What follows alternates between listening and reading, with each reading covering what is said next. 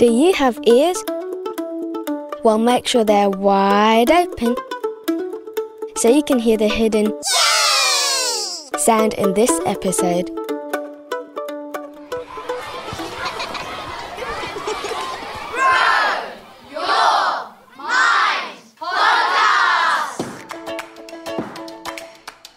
Welcome back to the Grow Your Mind podcast, a show where kids teach kids how to take care of their mental health and learn ways to be resilient. To get the most out of all the episodes in season 3, download your podcast journal along with your free colouring sheets at growyourmind.life. Now let's get started.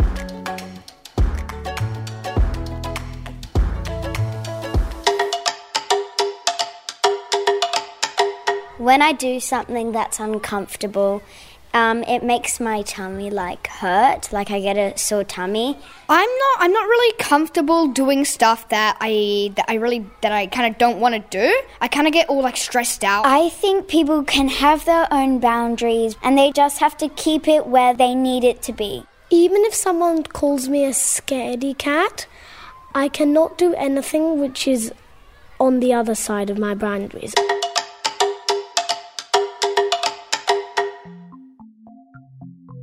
Hi, I'm Casper and I'm the host of this show. From what the kids were saying, could you work out what this episode is all about?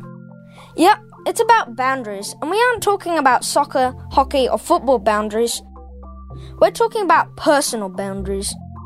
But before we go on, if you've got your podcast journal handy, find the questions that are titled Take It to the Experts and turn to a fellow classmate, family member, or ask yourself the questions written there. Ready? We'll press pause now. Hope you got some very interesting answers. In each episode of this series, we'll shine the spotlight on one part of the brain. And the star of this episode is.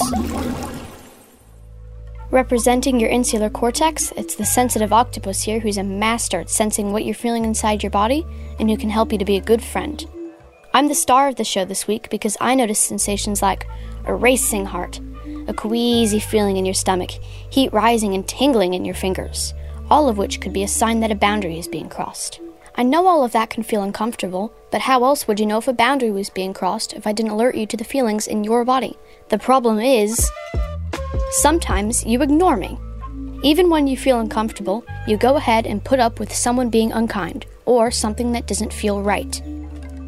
To really help us all have clear boundaries, I'm going to need the following character strengths, please respect, empathy, and confidence. Oh, it says here press pause now and write down those three words in your journal. That's respect, empathy, and confidence, because you're going to need them later in the show.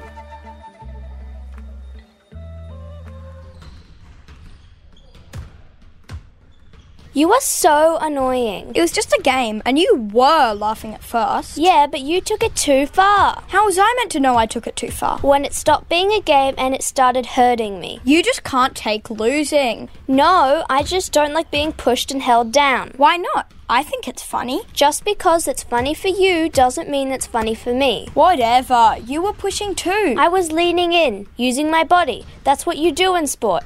But you were grabbing me and pushing me to the ground. Then you said I was pathetic. Jeez, it was a joke. And you just called me an old man. You crossed a line. What line? I can't see any line. It's an expression. The line is invisible and you crossed it. Well, you know what else is invisible now? You! Why do you have to be so mean? Why do you have to be such a baby? Students, can I help you? What seems to be the problem? Joey's a sore loser who has rules for herself and different ones for everyone else. That's not true. You just don't play fair. You cheat and take it too far and then say it was just a joke. You know, I thought you were good friends, but nearly every day there's a drama with basketball. I think it's time we put a ban on the game. Or perhaps you two playing it together. No! Well, what do we do now? Perhaps this friendship is a little on the unhealthy side. Remember the episode called More Deadly Than Smoking? How it talked about looking for signs when a friendship is getting unhealthy and how friendships don't always work in every situation. Maybe you two in sport are just a bad combination. No, Jacob just needs to learn not to take it too far. Well, Joey just needs to learn not to give it if she can't take it. Kids, let me ask you, Joey, does Jacob know what your boundaries are? What I'm asking is if Jacob knows it's okay to joke when both people are laughing, but it's not okay when the joke makes someone uncomfortable. No, I don't think Jacob knows that. Okay, so Jacob, do you look out for signs that someone has stopped enjoying your game or joke? No, I guess I don't. Okay, so it seems there's work to be done here around communication. I think you both need to listen to your body a little more and look for triggers and warning signs. Does anyone here remember the part of our brain that can help us with this? The octopus! That's right, listeners. It's your sensitive octopus. Your insular cortex. Sensitive octopus, are you there? Do you happen to have a story for us about boundaries and listening to your body? Wait, wait, wait. We don't need to call him that eight armed, three hearted, crab devouring creature. I know exactly how the story goes. The two kids agree to stop fighting, do what their teacher says, take a few days off sport, think about their actions, and emerge from the ashes like two majestic but non fighting phoenixes. See? Story done. We get it. Sensitive Octopus here. That's an interesting suggestion, Jacob, but not the story I had in mind. In fact, my story could go either way, so why don't we let our listeners choose their own adventure? See, we're trying something new where you get to choose the ending of the story. Listeners, you could choose Path 1, where the kids return as um, non fighting phoenixes, or you could choose Path 2, where you find out whether a manta ray, a whale shark, or an octopus can save the day.